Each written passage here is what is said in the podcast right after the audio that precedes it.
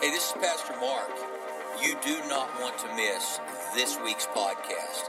You're going to laugh till you cry, but it's good tears. They're good tears. So, man, tune in, listen to this podcast. It's going to inspire you, encourage you, and, and prayerfully help bring change that you desire in your life. God bless you. Thanks for listening. Hold your Bibles up. Say, This is my Bible. I am what it says I am.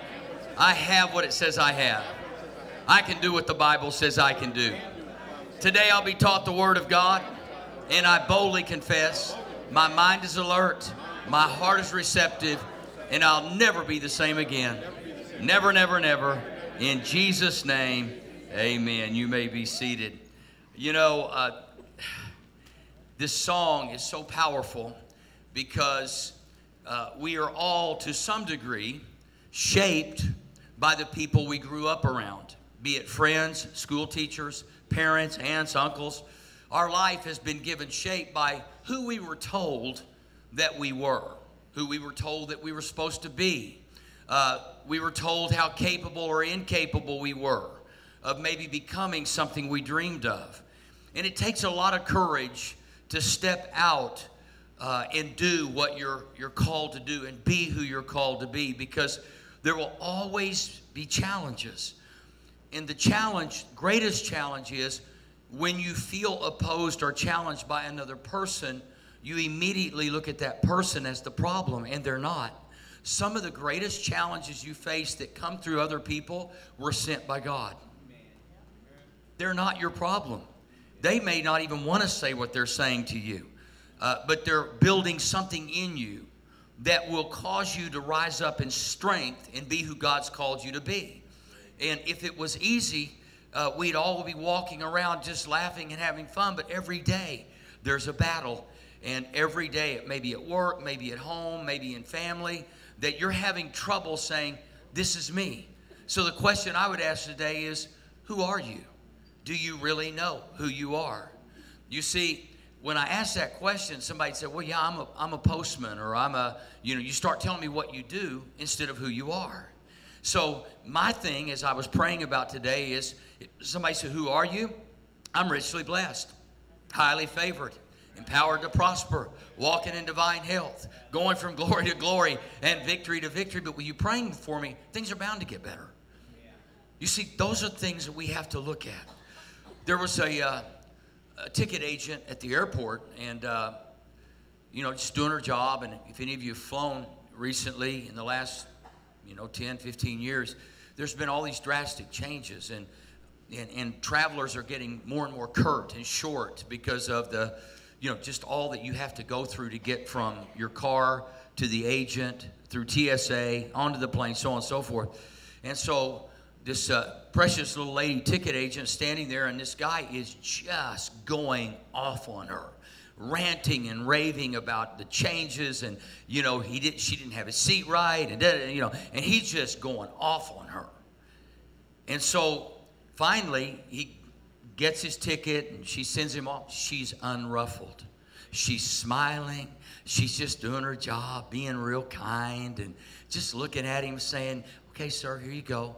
Well, the next guy that came to the counter was amazed, and he looked at her and he said, "Ma'am, I, I you must be a Christian. I, how in the world did you stand there without saying anything and take that?"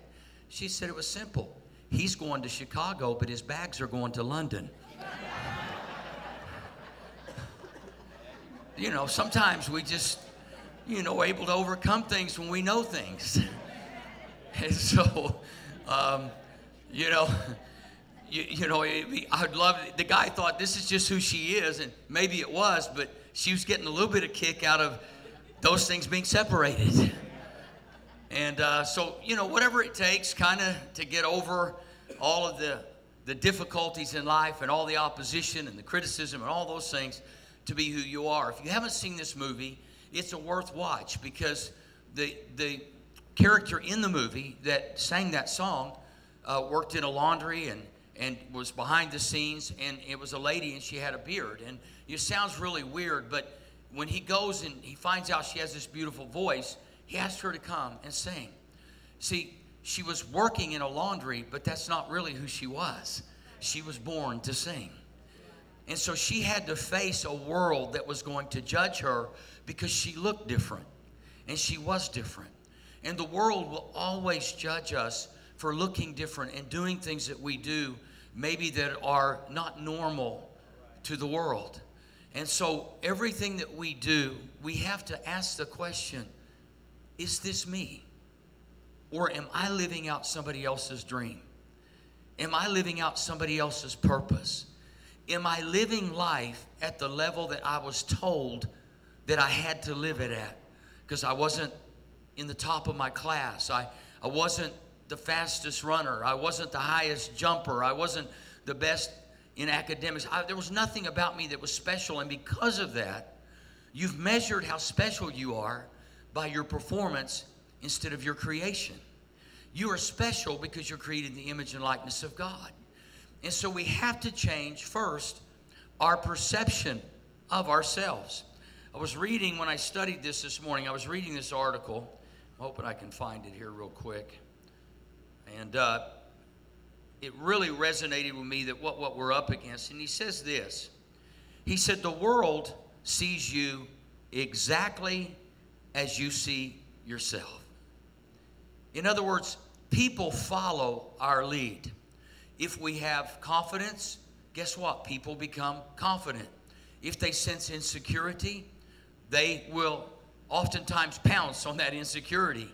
He goes on to say, uh, he poignantly sketches a portrait of today's average person who gets up in the morning, sends the kids off to school, goes to work, eats dinner, goes to bed, and gets up to do it all over again. How many people are guilty of losing themselves in society's definition of who they are and of who they appear to be? Middle class Americans striving for a dream that rarely take, they rarely take time to enjoy to its fullest. Too many, I'm afraid, yet we are not bound indefinitely by this theme. In other words, we have the power to change all of those things. If you don't like who you are, it may be because you don't know who you are.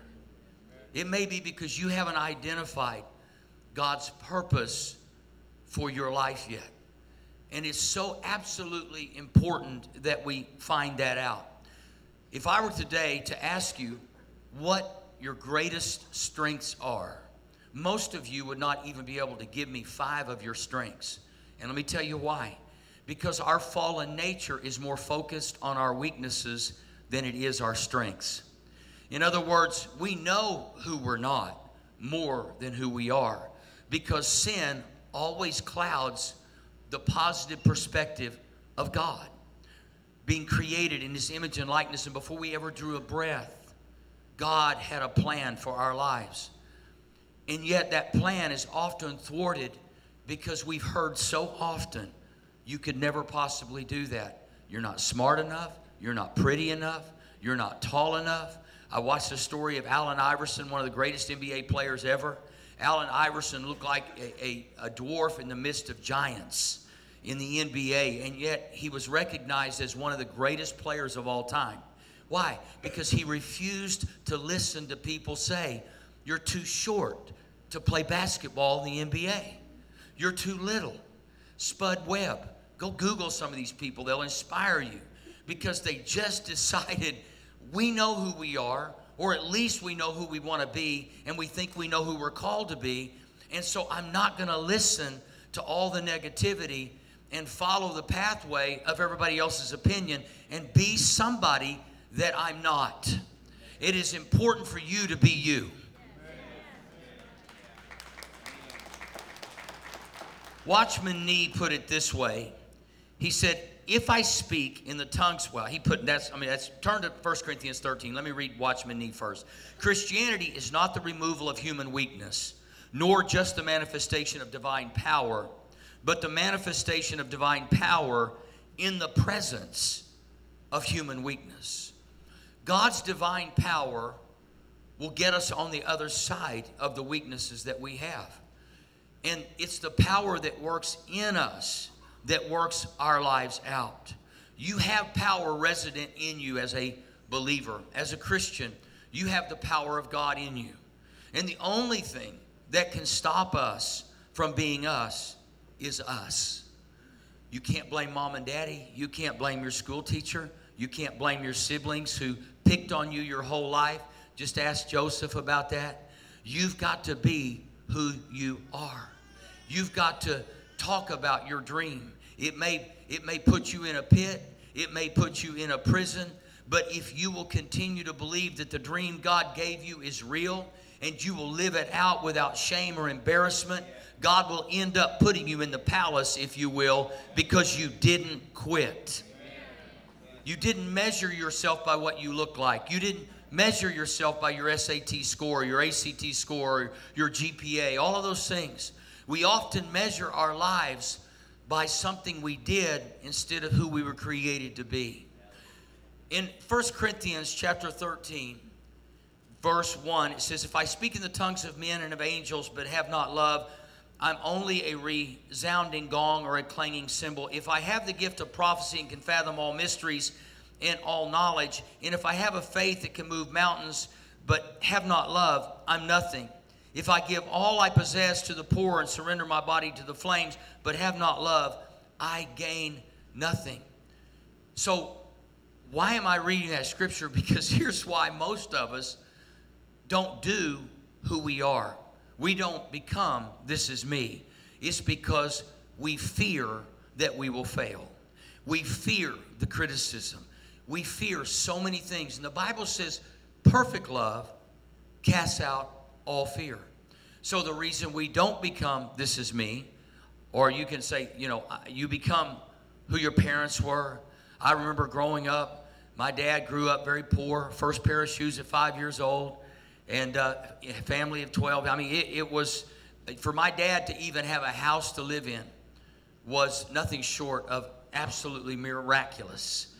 And so, growing up all my life, I watched my dad, I listened to my dad, and the best my dad could believe for because of where he came from. And there was no teaching in the Bible like you hear today from so many wonderful ministers that, that our footsteps are ordered by God and that all things are possible if we just simply believe and that we can do all things through Christ who strengthens us. But my dad never heard those things. So what he did was he worked as hard as he humanly could. But and he was a believer, but he didn't have faith for anything horizontally. He only had faith for the vertical, which is, I believe in Jesus, and when I die, I'm going to go to heaven. Before my father passed, I sat down with him, just he and I, uh, in his living room in Tulsa, and I began to ask him the questions. I said, Dad, are you, he had terminal cancer. And I said, Are you afraid right now? Are you afraid of dying? He said, You know, I, am not anymore. I remember a time he said, I'm not afraid of being dead, but I'm afraid of dying. So I went and asked him the question again. And he said, I'm not afraid anymore. And I said, That's great. But when it came to living horizontally, having a living, breathing, daily relationship with Jesus Christ that would empower you, enable you to see beyond the criticism and the challenges and the opposition, the flaws, the deficiencies, the inadequacies, inadequacies that we all possess. Sometimes we get lost in the cloud and we never see who we really are. We just think if I can just go to heaven. And you know, going to heaven is it's going to be a wonderful thing. I'm absolutely sure about it. But what's really glorious is having a taste of heaven on earth and realizing the presence of God changes everything, empowers us to do all things through Him that He's called us to do. And so my dad would say, Get a job. This was his thing after high school. They didn't have the money to send me to college. Didn't want, so I ended up having to pay for my old college and all the way through to a master's degree. And, and, and you know, they, it was like shaking their head. But it wasn't about anything more than I found out who I was one day. And I realized I was going to be me.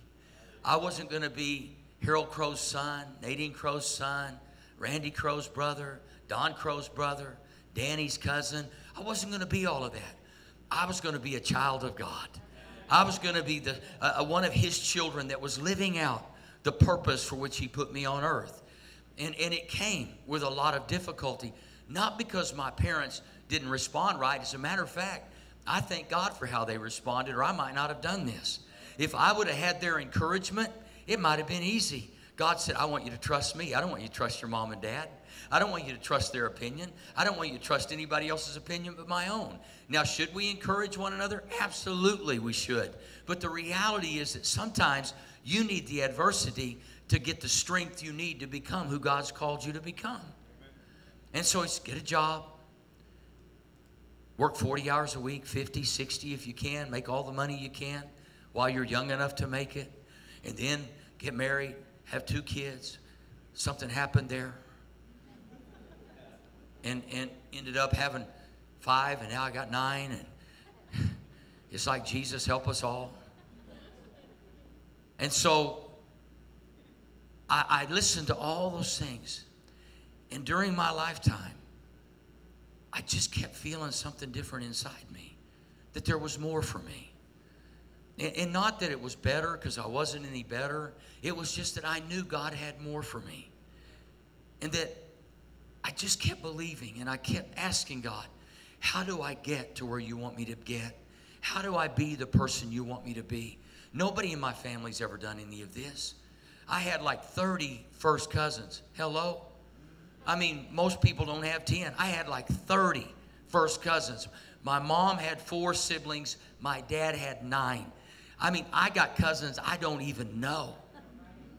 And, and, and so, you know, when, when I look around, eh, I was the, I think the first, no, I was the, the third, actually, third relative to even get a bachelor's degree. And I think there are only two of us who have master's degrees because that was not a part of our culture. That was not a part of how we talked. It wasn't a, part of how we dreamed. We didn't have the money. We weren't considered to be that intelligent. All those things were just a part of our world that, that I thought, well, you know, uh, mom and dad made it. I can just emulate them and, and do what they do and be who they are. And, and, and every week, I'm going to tell you something. As a father, I'm going to tell you it's wonderful when your kids get jobs, isn't it? Isn't it wonderful? I, I mean, all of them are gainfully employed. Now I'm just going, thank you, Jesus. And you know, I'm sure my dad was looking and saying, man, we don't have any money to do any of these things. Get a job, a job, make it on your own. Do what I did. And so, you know, I, I started along that pathway, and uh, all of a sudden I woke up one day and I said, I can't do this. You see, most of us in the world, because of our fallen nature, have a survival mentality. We just want to survive. And second, we want everybody to like us. So if you do something that somebody said you couldn't do or shouldn't do, you care more about them liking you than living out your purpose. And so it's, this is not about getting everybody's approval, getting everyone to like us. This is about living, this is me. And so when I ask you, who are you? And let me ask you another question Do you love yourself enough to be yourself? Do you love yourself enough to be yourself? You see, I realized I, at the time I didn't love myself enough to be true to myself. Until finally, that day when I was awakened by a word from God, that I went, I'm going to follow God. Even though nobody in my family's done what I've done, I'm going to follow the Lord. And I'm going to trust that His opinion of me is going to lead me to my this is me. You see, in an interview, Mother Teresa was contrasting the lives of the rich and poor, and I grew up poor, so she's contrasting this, and, and she said, speaking of the rich, she said, the hunger for love is much more difficult to remove than the hunger for bread. Why? Because everybody wants to be loved. At the end of the day, nothing else matters. We want to be loved. The challenge is who do we want to love us? And what does it require to be loved? If you are desperate for love, so desperate for love, that you will compromise your purpose and your destiny so that someone will like you or love you, you'll be miserable your whole life. We're all hungry for love, but the reality is God's love is more than enough. Getting up every day knowing that you have done the will of God and that you've experienced the love of God is the most important thing in the world. You're not too short. You're not too tall. You're not too thin.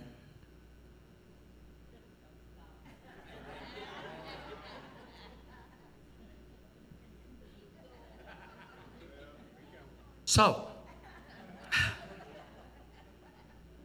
I just went through some Bible characters just to kind of, because I was thinking, I wonder who Moses thought he was. You see, Moses was given up by his mother, floated to Egypt in a little basket that his mother sent him over because she was afraid he's going to get killed. Moses goes to Egypt. So can you imagine the confusion Moses might have had? He wasn't an Egyptian. He was Hebrew. So now he's growing up in a culture that would be different than everything that was in his DNA. Now, I know that he was a baby when he went, but how many of you know you got a DNA? And something inside you knows who you're supposed to be. Something inside you knows who this is me is. And so Moses is in this culture and he's growing up and, and he has this moral conscience about all of a sudden he's growing up and, and he sees a Hebrew and an Egyptian fighting because the Hebrews were in captivity. He sees them fighting and he ends up killing the Egyptian. Why would he do that? Why would he choose sides not even knowing really who he was? Because he did know who he was inside. So that was Moses' first challenge is, hold it, this is me. I'm taking up for a Hebrew, and yet I was raised by Pharaoh's daughter. Can you imagine the confusion that's going on in his mind? And then he flees Egypt and he's out in the middle of nowhere tending a flock and a bush lights on fire but it's not being consumed. So now Moses has two strikes against him. He's a murderer and he's a stutterer. Can you imagine Moses talking to that bush going, hold you, you, you, you don't get it. I, I killed somebody in Egypt. And besides, I don't talk talk well. And God says, uh, You're going to go and you're going to deliver my people. Hold it, time out. Are you kidding me? God always jacking with human minds. He really is. Why would you pick a stuttering murderer to bring your people out of captivity? Because before Moses was ever born, he was a deliverer. He wasn't the son, uh, the grandson of Pharaoh. That wasn't who he was. He was born to be a deliverer. He was looking for the Moses. This is me, Moses, instead of you told me this is who I'm going to be. I'm going to manage all of the Hebrew slaves and I'm going to live in a castle and I've got my life made. Everything's wonderful in my life. And God says, I made it wonderful so you can help other people make their lives wonderful. So now deliver my people. We get comfortable. We get in a groove. We find ourselves being blessed and everything's pleasant. I don't want to get up on Sunday morning. I don't want to serve. I'm tired. I work all week. And God's been tapping you on the shoulder and say, they, they need some help in there with children. Why don't you go help them? Because I don't do that no more. I done paid my dues. You are never done paying your dues. We are called to be servants of the Most High God for a lifetime. We're never called to sit on the sidelines, we're always called to be on the field. It didn't look like to anybody else outside of Moses when he had this revelation that God would use a stutterer who had killed one of the nationals to go in and speak to Pharaoh and say, God said, let, my people go. I know you're saying, well, he had a spokesperson. I, I know what you're thinking. But he had to be brave and courageous, to live his This Is Me. Can you imagine just for a moment being Mary? Married to a, just, a, just a carpenter, great little housewife, feeding the chickens and the camels, the donkeys, sweeping her dirt floor. Just a little innocent girl of no reputation she wasn't the valedictorian of her class. If she was, Jesus would have put it in the Bible. I know he would have and said, you know, I only use valedictorians, Jesse. I don't use anybody in the lower level of the class. I use, and she, you know, it doesn't even talk about how beautiful she was. Now, in all of our world, in church world, we got Mary looking like a fox. Because she, after all, she's mother of Jesus, and Jesus got to be looking cool and all dapper with his long hair. And so we got Mary all made out to be some really wonderful woman, and she she ended up doing something wonderful, but we don't really know who she was. And, and I'm not sure that she knew who she was until the angel showed up and said, Hey, Mary, highly favored. She go, What? How many of you ever heard God say something like really nice to you and you go, You ain't talking to me? Uh, You're talking to my neighbor next door. You got the wrong address, God. You need to dial up Siri. She'll help you get there. Could have said, Well, Mary was just, just going to be a nice housewife and raise some children. God had a different plan. He said, Mary, you're not living this is me, but I'm going to speak to you and you're going to have an opportunity to be who I called you to be. I'm not going to make you. Think about this for a moment. God didn't make Mary be Mary. He didn't make Moses be Moses. Moses made Moses be Moses. Mary made Mary be Mary. You have to make you be you. Nobody else can make you be you. Elisha was nothing but a farmer. He's out plowing the fields, minding his own business. An old buddy named Elijah hears a word from God, said, Go drop your mantle on him. Elisha's out plowing the fields, man. He's got family, he's got work. They got they got to feed the family. They had a family size of Jesse, 17 people. Y'all know Jesse? How many brothers and sisters you have? 15 of them. That's a lot. Your mama's going to heaven. Don't matter. She got her get out of hell, jail free card, whatever. Putting up with all y'all.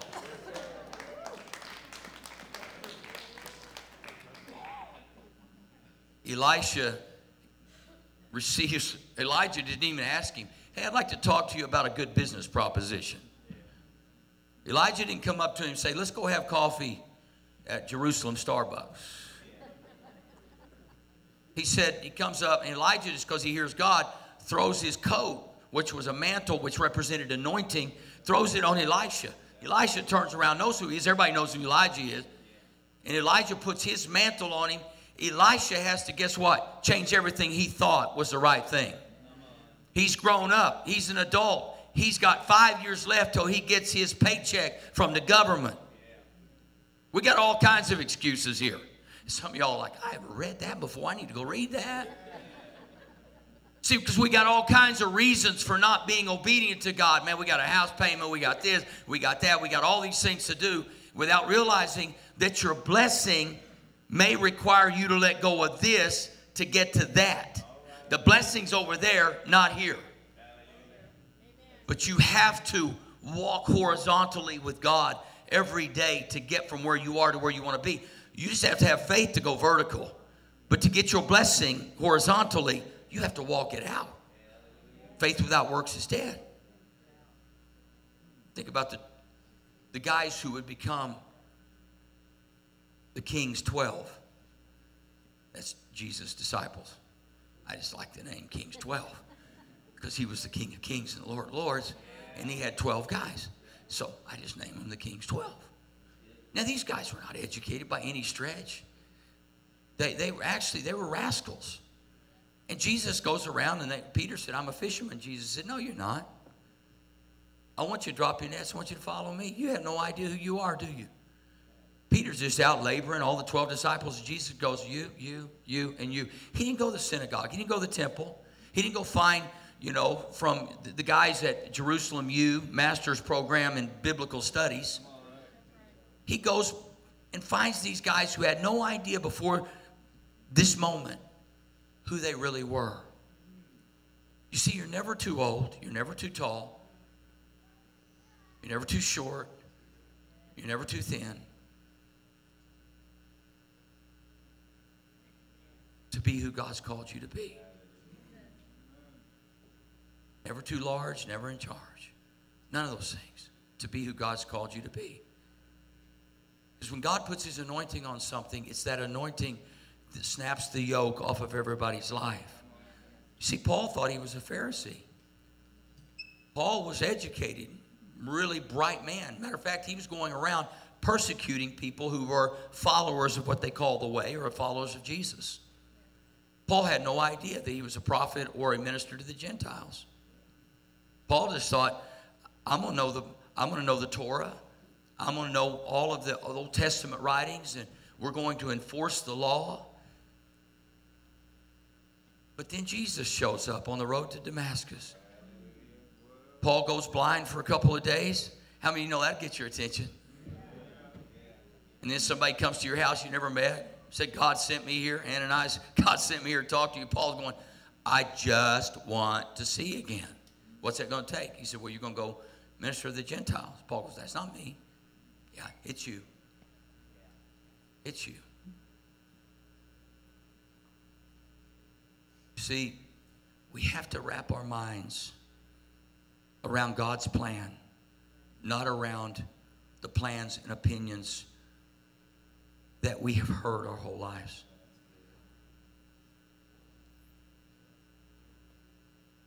Most people are living out the life they were told to live out. Married the person mom and daddy liked. You did everything mom and daddy wanted, especially if you're a baby boomer.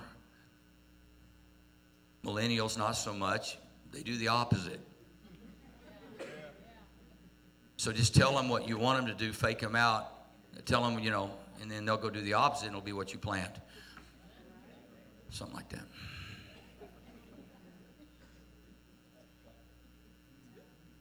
Try that, Jesse. Yeah, you, you need to do that. Jesus came to help us find our this is me. Jesus came to help us find it. If you follow me on Instagram or follow Mosaic Church OKC, and if you don't, you should do that right now.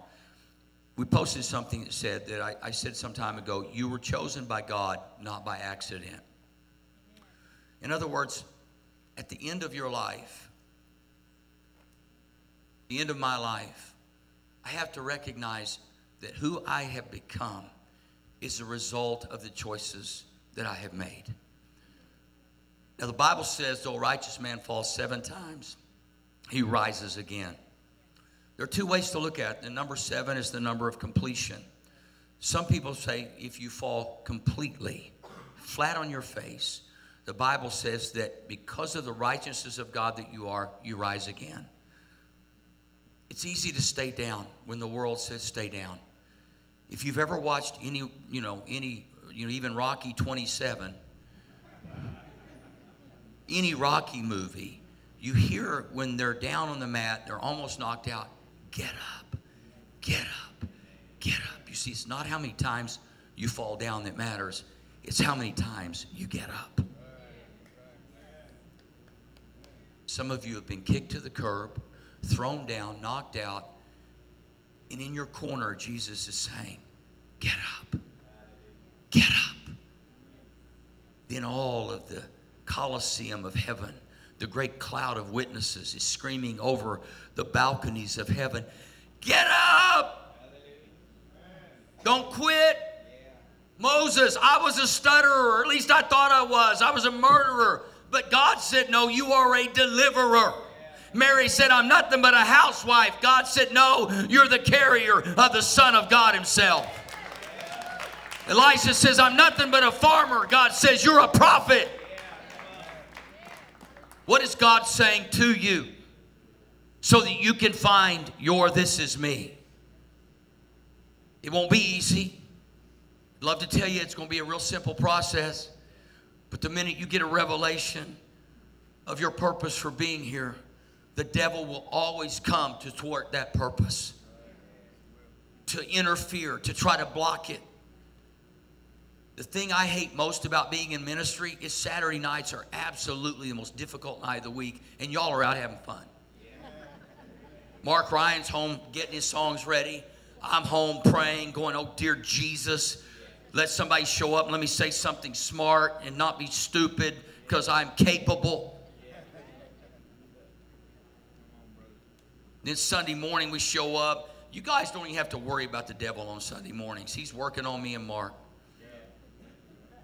Pastor Michael and you know our screens up here that are flipping out and no let me tell you something man it's a day off for most citizens it's all preachers worship leaders children's pastors no he, the devil's going we got to get the leaders If we can cut off the head, the body ain't going to work. Well, guess what? We showed up today.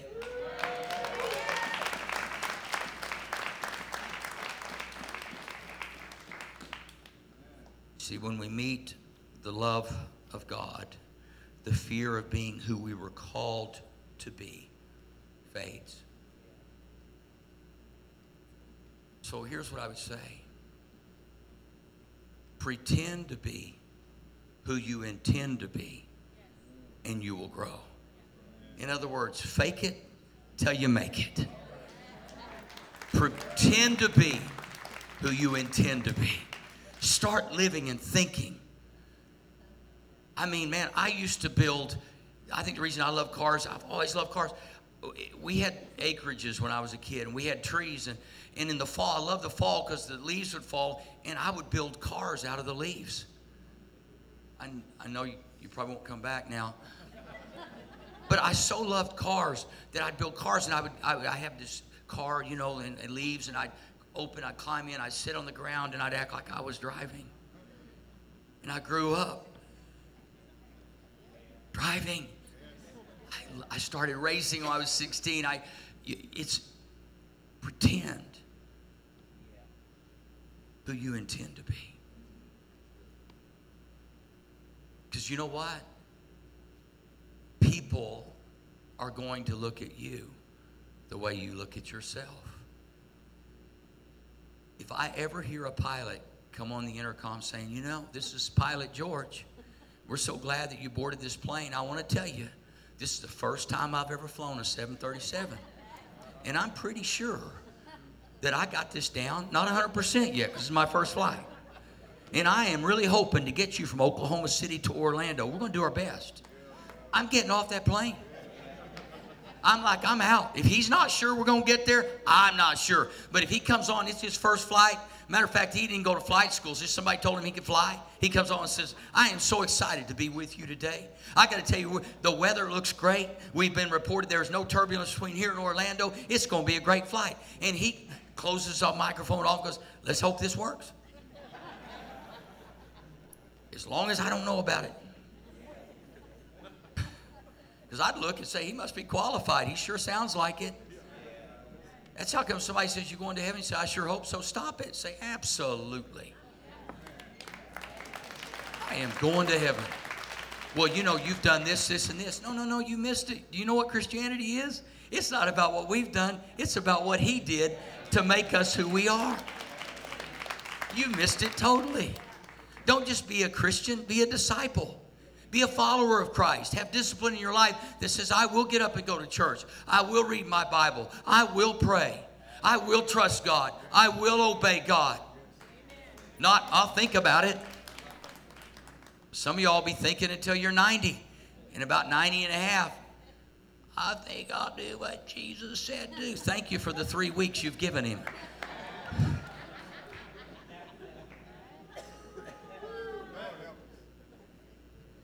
Anybody 90 year olds watching right now really mad at me going, Preacher just said I was fixing to die in three weeks.